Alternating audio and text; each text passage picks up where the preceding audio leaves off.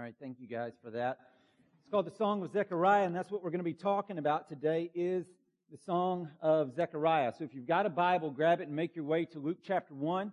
If you don't have a Bible with you, there should be one around you. We're going to be on page 555 and the ones that are sitting there around you. And what we kind of got before us today uh, out of Luke chapter 1 is, is kind of like um, uh, out of a movie in a sense. So if you go to the movies or you're in a movie or something, and so let's just talk about Lord of the Rings or Star Wars, what'll happen a lot of the time, a lot of times is there'll be kind of multiple plot lines going along.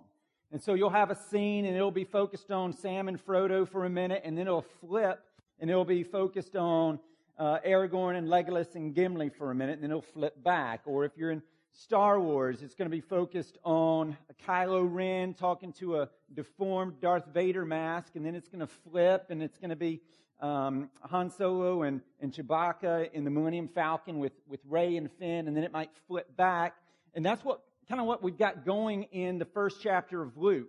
Uh, from verses 5 to 25, they're focused in on talking about Zechariah and Elizabeth and how the Lord was working in their lives and their coming son, uh, who's going to be born, John the Baptist.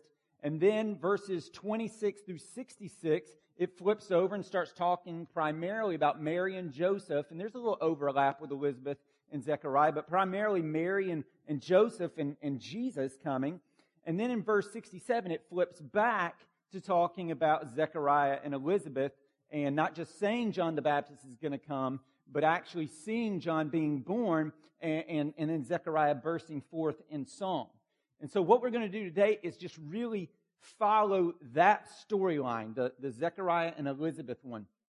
So the interlude of Mary and Joseph, we'll pick that up next week. And so today we're going to just do 5 through 25, then skip over to 67 through 80 and just track that one storyline. And we'll pick back up with the interlude next week uh, where, with, with Mary and Joseph. and so what we've got here when we get to verse 67 is we've got this song. Zechariah's song. And, and so, like John mentioned a, a few minutes ago, one of the things about Luke is that in the first two chapters of the book of Luke, uh, he records four, I guess, the four original Christmas carols. And the first four that were ever written. And so next week we're going to be talking about, um, well, uh, th- let me just say this. Three of them we're going to focus in on over the next three weeks and just kind of frame what we're talking about with the infancy of Jesus uh, around those three main Christmas carols. And they're called the Magnificat, the Benedictus, and the Nunc Dimittis. And so if you've got a Baptist background, you have no idea what I'm talking about. If you've got a Catholic background, you're like, yeah, give me some Latin up in here. You're kind of loving the fact that I just threw some Latin you know maybe what I'm talking about.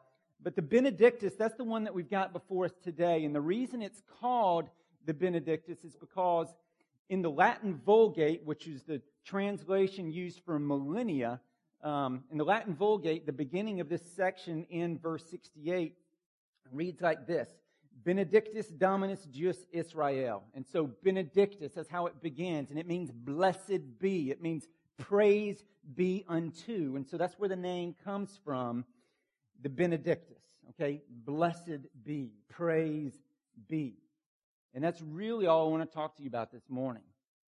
I want to give you four reasons, and there's a gazillion, there's infinite reasons for us to praise the Lord and, and, and declare Him blessed, but four reasons in particular out of this text that Zechariah uh, prophesies and, and, and, sings. And so if you'll flip to uh, verse 67, we'll pick it up right there. We're going to read one verse, and then we'll talk, and then we'll read some more. and so, verse 67 And his father Zechariah was filled with the Holy Spirit and prophesied, saying, All right, and so I want to stop right there real quick because I want to make sure we kind of get back in our minds what Pastor John read just a few minutes ago, uh, as well as what Christy read just a few minutes ago. And so what you've got, Zechariah, he is an old, old, old man. All right, he's an old man and he gets randomly, God's sovereign, randomly, quote unquote, selected to go into the temple and burn incense before the Lord. And when he goes in there, he has a vision and he sees an angel. And this angel tells him that God is going to answer his prayer, this prayer that he has been praying for decades and decades and decades to have a child. Right? God's going to give him a child. He's going to give him a son. And not only is he going to give him a son, but this son will be one of the greatest uh. Jesus says he's the greatest man to have ever been born. All right, he's going to be John the Baptist, and he's going to be the forerunner to the Messiah. And so Zechariah, upon, excuse me, hearing this news, just being the amazingly, excuse me, just being the amazingly devout guy that he is, hears this news and he, he says, This is impossible. How am I supposed to believe you that this is actually going to happen? Now, follow me, church. Who is he talking to? An angel, right? And still, he's like, I need a sign. You're talking to an angel. Here's your sign, right? That's right. So he needs, he needs, you know, he's talking about, he's talking to an angel. And so Gabriel hears this, and Gabriel's like, please, you little peon, I stand in the presence of God. And so, for your lack of faith and to give you a little bit of time to reflect on all this, no more talking and no more hearing for nine months. And so, to make a long story short, here we go. His son has now been born. These nine months have passed. Zechariah's faculties of speech and, and hearing have been returned. And immediately, after nine months of silence, he immediately just bursts forth with praise. With praise. And, it, and it's, he talks about, thank you. He talks about his own son, but this song that he sings is not centered on his son. It does mention him. It's centered on God's son and what God's coming to do through him. And so, number one, here we go. Look at verse 68 women. Blessed be the Lord God of Israel, for he has visited and redeemed his people, and has raised up a horn of salvation for us in the house of his servant David. And so the first thing we're talking about today, all these praise God for this, praise God. The first one is praise God for his redemption. Praise God for redemption. Blessed be the Lord God of Israel, for he has visited and redeemed his people and has raised up a horn of salvation for us in the house of his servant David. Now, one of the first things you'll notice if you read this closely at all is what tense are those verbs in? They're in the past tense. Has Jesus been born yet? No. Jesus still, it's still a couple of months before Jesus has been born, but this, he's prophesying in the past tense. He's been, it tells us verse 67, he's filled with the Holy Spirit and he prophesies, and he prophesies in what's called the prophetic past tense, that it's as good as done. It's going to happen. And so Zechariah is saying this is going to happen. I'm so much so that I'm going to talk about it in the past tense. And for us, it has happened. Jesus has come. He's, for Zechariah, he's going to come, but for us, he has come and he has brought redemption. Right? And all this is like the Christmas. I mean, we're reading Christmas story. We're talking about the Christmas story for the next couple of weeks. And the central message of the Christmas story is this that redemption has come. I mean, for unto us is born this day in the city of David a what? A Savior. That's the story. A Savior has come. He is Christ the Lord. And He's come to do what? To save, to redeem, redemption, to redeem, to rescue. Who? Sinners like me. And like every single one of you in this room and on this planet. We're all sinners. And so Jesus, like he, he, he, he did not come to hang out with hypocritical, self-righteous religious folk. All right. Those are the people he condemned and was continuously going off on. The people that he came to say, he came to seek and save the lost. So look at the people who are his followers, prostitutes, thieves, tax collectors. Right? That's who he's with. Liars, fishermen who are kind of one and the same usually, but all these people. He was this big, right? That's who he came to hang out with. And this is good news for us because it means it does not matter your background. It Does not matter how you're raised. Doesn't matter where you're from. It doesn't matter what you've done. It only matters what Jesus did. His life of sinlessness in the place of your life of sinfulness. His undeserved death paying the penalty for sin in the place of your deserved death for the penalty of sin. And his resurrection and power and victory over sin and death so that you could be given forgiveness and eternal life with God. Jesus has brought redemption. He has ransomed people, his people, with his own blood. But by and large, the people of Zechariah's day weren't looking for this. They wanted a political savior. They wanted a good economy. They wanted conservative leadership. They wanted lower taxes. That's the salvation that they longed for. That's what they had set their lives on. That's what will make everything right if we can just get a political Savior. And since Jesus wasn't that, they crucified him. And so listen, I think we're all pretty, I think we're all pretty smart folks in here. I think we're all smart enough to kind of connect the dots on the similarities of what they wanted there with a political savior with what's going on in the world today and has been for, for a long time. But I think what happens sometimes, like we can connect those dots, but what I think happens sometimes is, is we become like the Pharisee uh, with uh, the publican and we beat our chest and we say, Thank God I'm not like those folks who set their hope in a political savior, all the while we're still setting our hope in our own personal circumstantial savior. It's just not political. So we'll, we'll set our hope. The salvation that we want is I want salvation from this difficulty. I want salvation from a financial situation. I want salvation from these circumstances of my life. I want salvation from a lousy marriage. I want salvation from a health issue. And of course, God's able to handle those things, and we should pray to Him for His help. But the first thing He's got to deal with is our sin. Like what we need most is deliverance from the power of our spiritual enemies, sin and the forces of darkness, so that we might escape the wrath of God. That's the primary need we have. That's the primary salvation we need.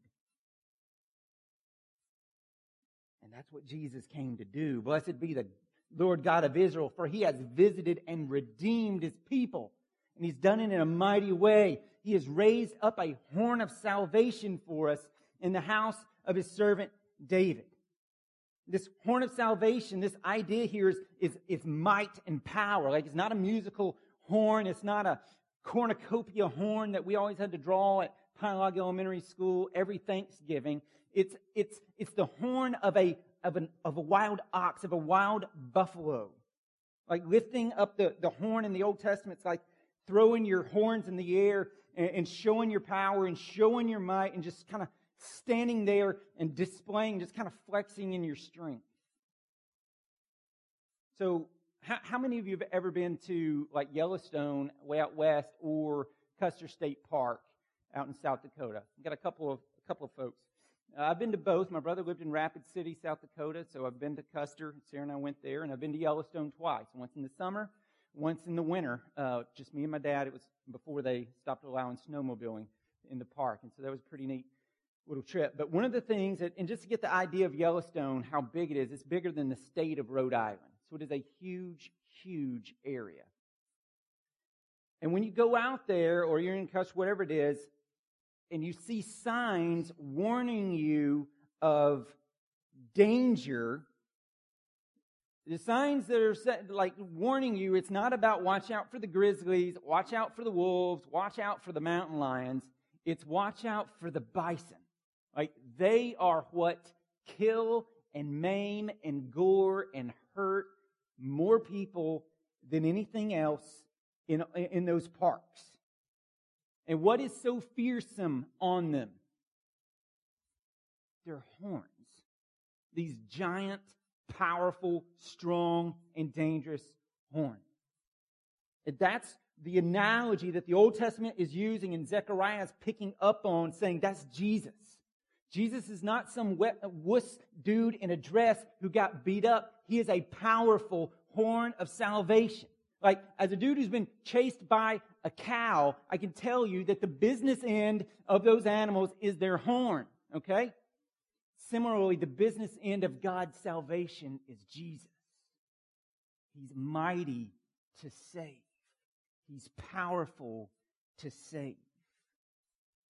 And so, number one, we praise God for redemption. Jesus has come, and in his might, he has saved us from ourselves, from our sin, from the wrath of God coming upon us, from death, from Satan. From de- he saved us in his power. That's number one. Praise God for redemption. Number two, closely connected.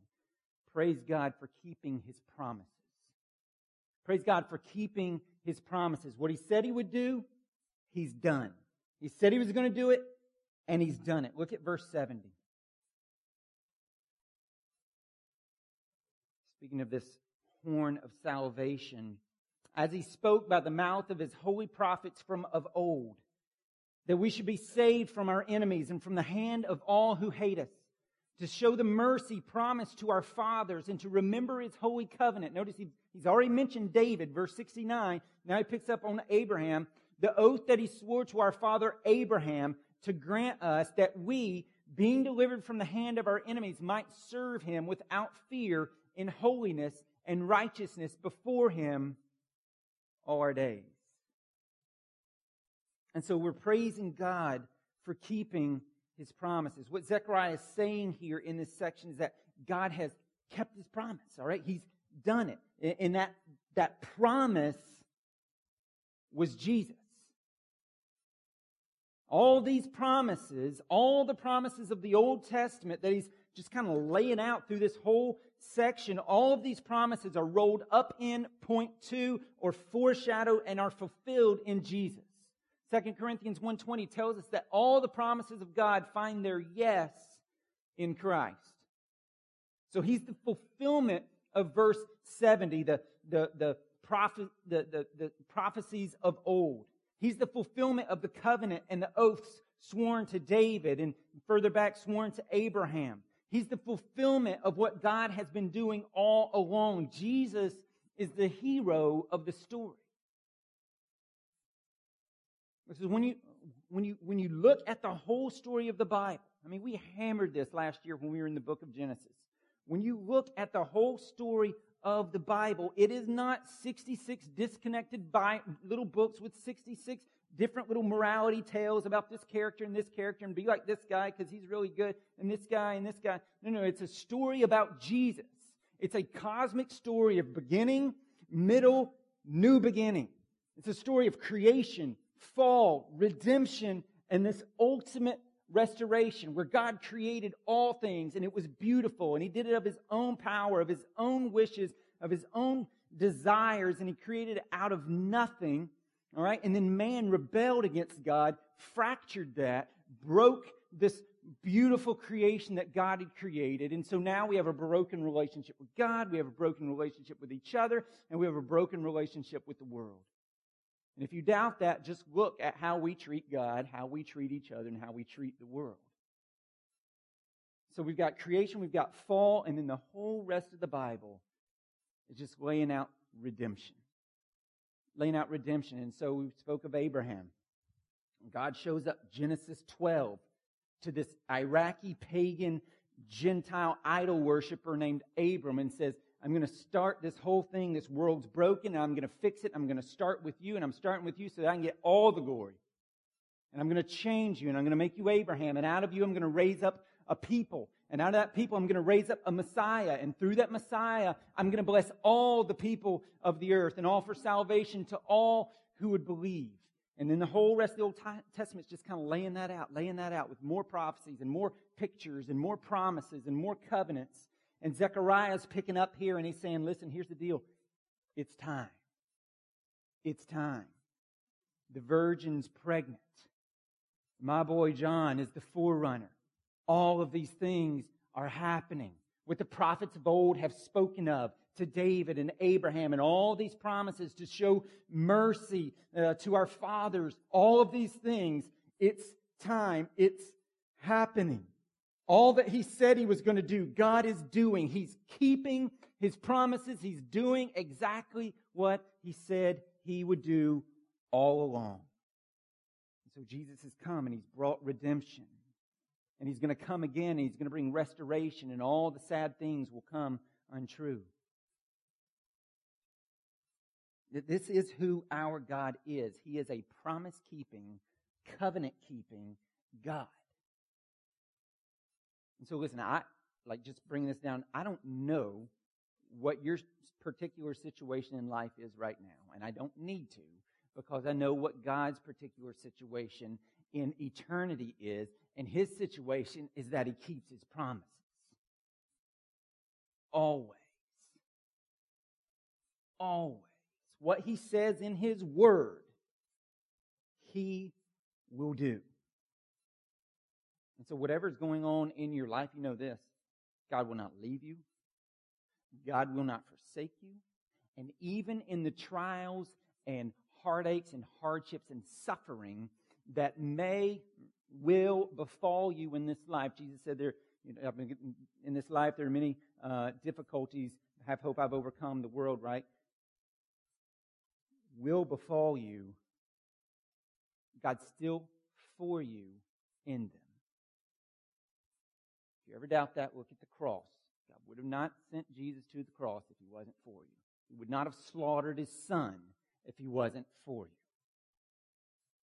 That's how much he's for you. He will keep his promises. We may fail him, he will not fail us. We may be unfaithful to him, but he will not be unfaithful to us. What he says, he will do. What he promises, you can count on. He keeps his promises. And so, number one, we praise God for the redemption. We praise God that he keeps his promises. And number three, we praise God for his tender mercy. Look at verse 76. And you, child, all right? So now he's starting to talk about John the Baptist, all right? He's talking about his son John here. And you, child. All right, now, listen, we can't just read this and just keep going. We need to put ourselves in the situation here because imagine the emotion of Zechariah right here. Like we just read this, and you, child, will be called the prophet of the Most High, for you will go before the Lord to prepare his ways, to give knowledge of salvation to his people and the forgiveness of their sins. But imagine the emotion of Zechariah here. For over 400 years, there's been no word from God. People are wondering, is he going to keep his promises or not? Where is God in all of this silence? What's going on? We've been taken over by the Roman Empire. What's up with all, uh, where is God in all of this stuff? Silence, silence, silence. And then all of a sudden, Zechariah's in the temple and an angel shows up. Silence is broken and tells him, Hey, you're going to have a son, the one that you've been praying for for decades and decades and decades and decades in, in your infertility and the pain and the hardship and the difficulty that that, at, that, that is. God's going to answer that prayer and he's going to give you a child and he's going to give you a son. But not only is he going to give you a son, he's going to be the forerunner to the Messiah. All that's been promised, it's about to happen, Zechariah. So Zechariah, like under the weight of this, right, and he also gets his faculties of speech and hearing taken away. And now he can speak again, and he's there's no way Zechariah just kind of calmly stated these things about his own son. There's no way he didn't just slobber and snot everywhere, cry his way like I did when we read the dedication letter for Eden. There's no way he didn't go through it like that, just halting and, and trying to grab composure, just emotionally reading, and, and you, child, will be called the prophet of the Most High.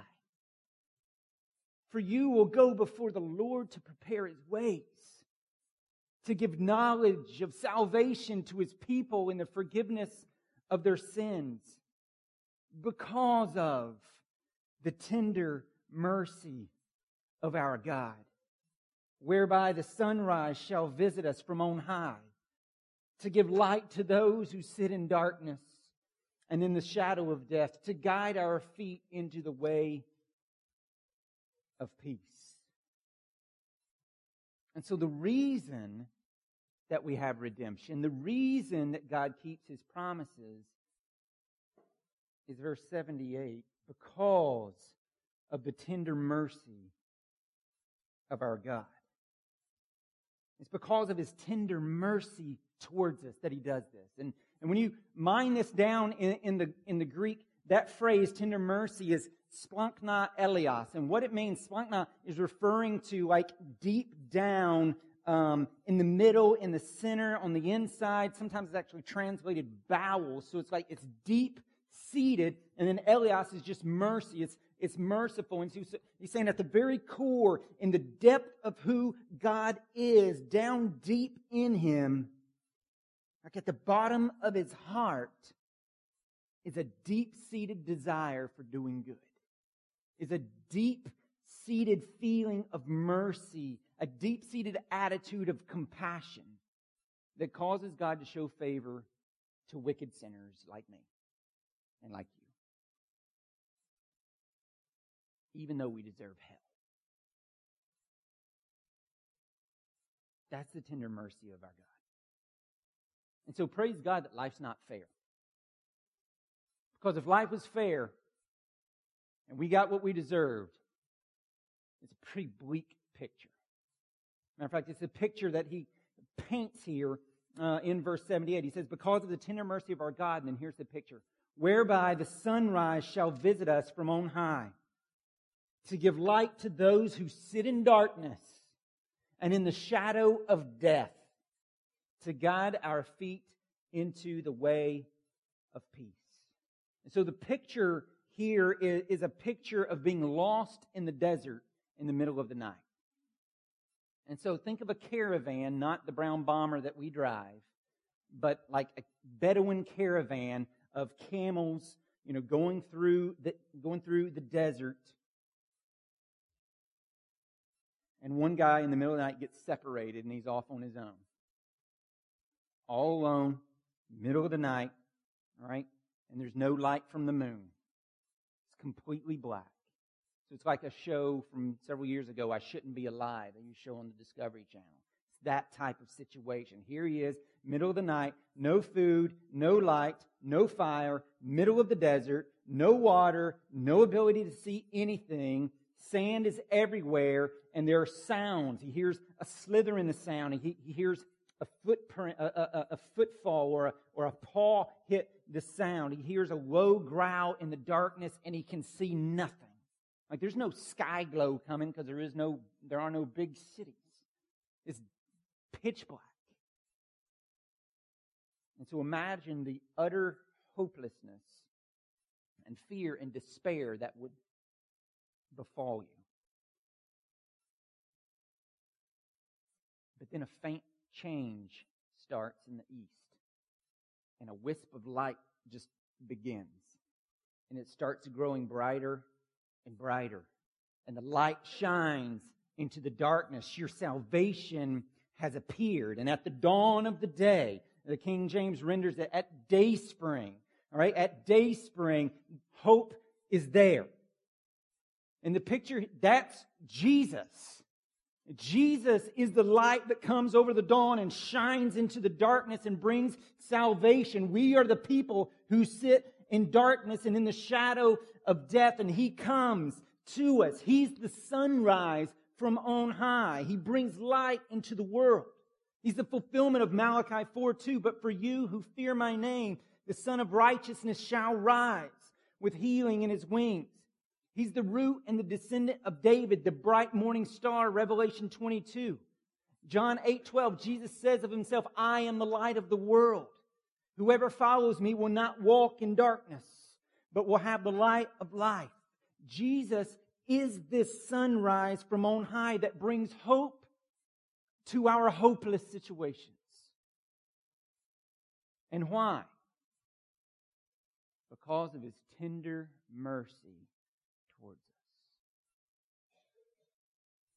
Because of his love towards us. Because of the tender mercy of our God, whereby the sunrise shall visit us from on high to give light to those who sit in darkness and in the shadow of death, to guide our feet into the way of peace, of shalom, that ultimate restoration when Jesus comes again and makes all that's gone wrong right again.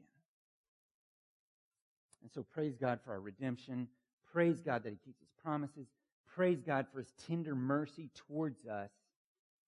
And then there's one more thing I want us to notice out of this that's not like a, a specific thing that I can point to in the text. It's kind of something that's up over the entire story of Zechariah. And it's this praise God for his loving discipline. Praise God for his loving discipline. And so, like, you go back to the beginning of this, the, the story, and Zechariah is deaf and he's mute. Right? Why? Why is he deaf and mute? Because he refused to believe the good news from Gabriel that he's going to have a son. And so God gave Zechariah nine months of silence to brood and ponder and pray and meditate on, on, on the Bible, right? The Old Testament. That's what he had. And so silence was God's rebuke to him. And that's something that God does rebuke. But it's always a mercy when God rebukes us.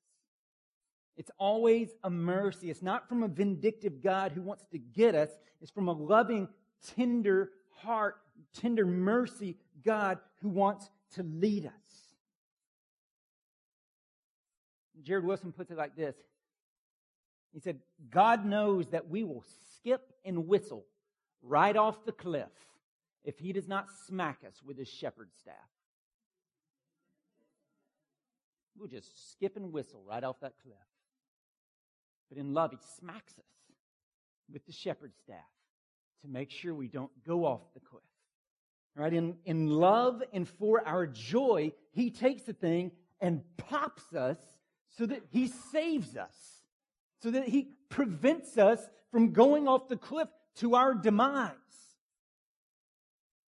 He does this because he knows that our hearts will never find ultimate happiness unless they find it in him, not in good gifts he gives, not in circumstances, and we will have our circumstantial Savior, but in him. And so will smack us to keep us from going off the cliff. Lovingly, he does this. Not to take joy from us, but to lead us into it. And so, like a surgeon, he'll cut us to heal us. He'll break our fingers to get us to let go of the thing that's robbing us. And so, Zechariah, he's got these nine months of silence, nine months of being alone with his own thoughts and God's Word. And after these nine months, when his speech is restored, what is the first thing out of his mouth? Blessed be the Lord God of Israel. Do you see that? God's rebuke has turned into Zechariah's joy. He's taken the rebuke and he's turned it into a reward. He's worked in his life, changed him, made him a, new person, all right, made him eh, like worked in his heart and rearranged his priorities and opened his eyes up to the glory of who God is, not circumstantial deliverance. And so in the end, what Zechariah winds up doing is that despite it turning out completely different than he would have ever expected or hoped for or planned, he still, at the end of these nine months, declares in the midst of all that, God's good and God's merciful and he is right. And all that he says is true. And he saves and he delivers people that are in dark places. He extends hope. He extends mercy. He gives life to those who seek it. And again, what's so profound is that this, like his life is not the way he envisioned it going. As a young man, he thinks, man, I'm going to have all these sons. I'm going to have all these kids. I'm faithful to God. Surely He's going to reward me with this big bunch of kids. But it doesn't happen that way at all. He goes for decades and decades and decades of begging on his knees with his wife in their struggles with infertility to give me a child. God, please give me a child. And for like for years and decades and decades and decades, the answer is always no. And then he finally, as an elderly man, gets a child, a child that he's not going to be able to see uh, grow up because he's old and going to die. He gets stricken with deafness and with an inability to speak for nine months. And how does this rebuke end? Like, how does this all end? How does all of this difficulty and all of this suffering and all of this frustration, how does it end? It ends in his rejoicing. That God's not against him. He's not after him. He's not being vindictive towards him.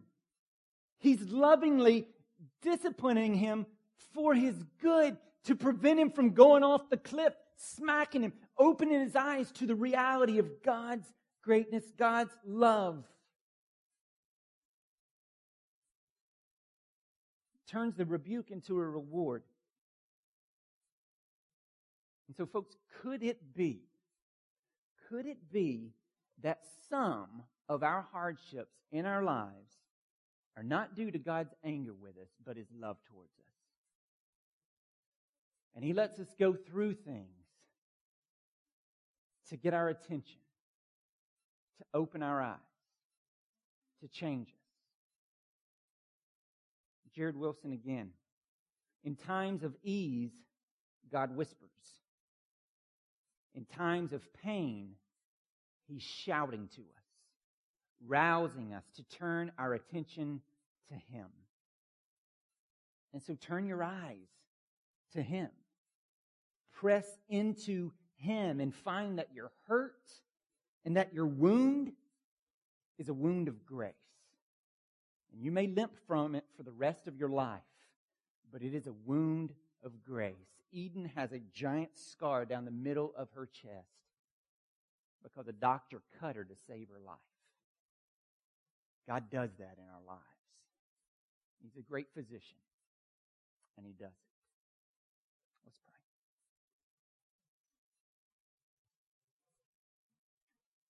Father, we thank you that you have sent Jesus into this world and he has come to bring redemption and that you are a promise keeping, covenant keeping God and you have a tender, you have tender mercy towards your children. Father, I pray that you would press those truths home into our hearts, that we would go home rejoicing in that. Rejoicing that where sin abounds, grace abounds all the more. Saying in our hearts, even in the midst of circumstances and difficulties and trials, and maybe rebukes that we don't fully understand at this moment, still, Blessed be the Lord God of Israel. For you are good, you are right, you are sovereign, you are wise, you know the beginning from the end.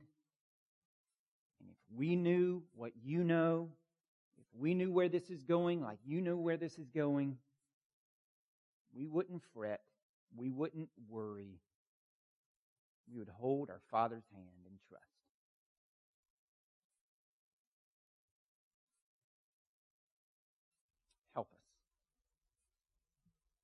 We are helpless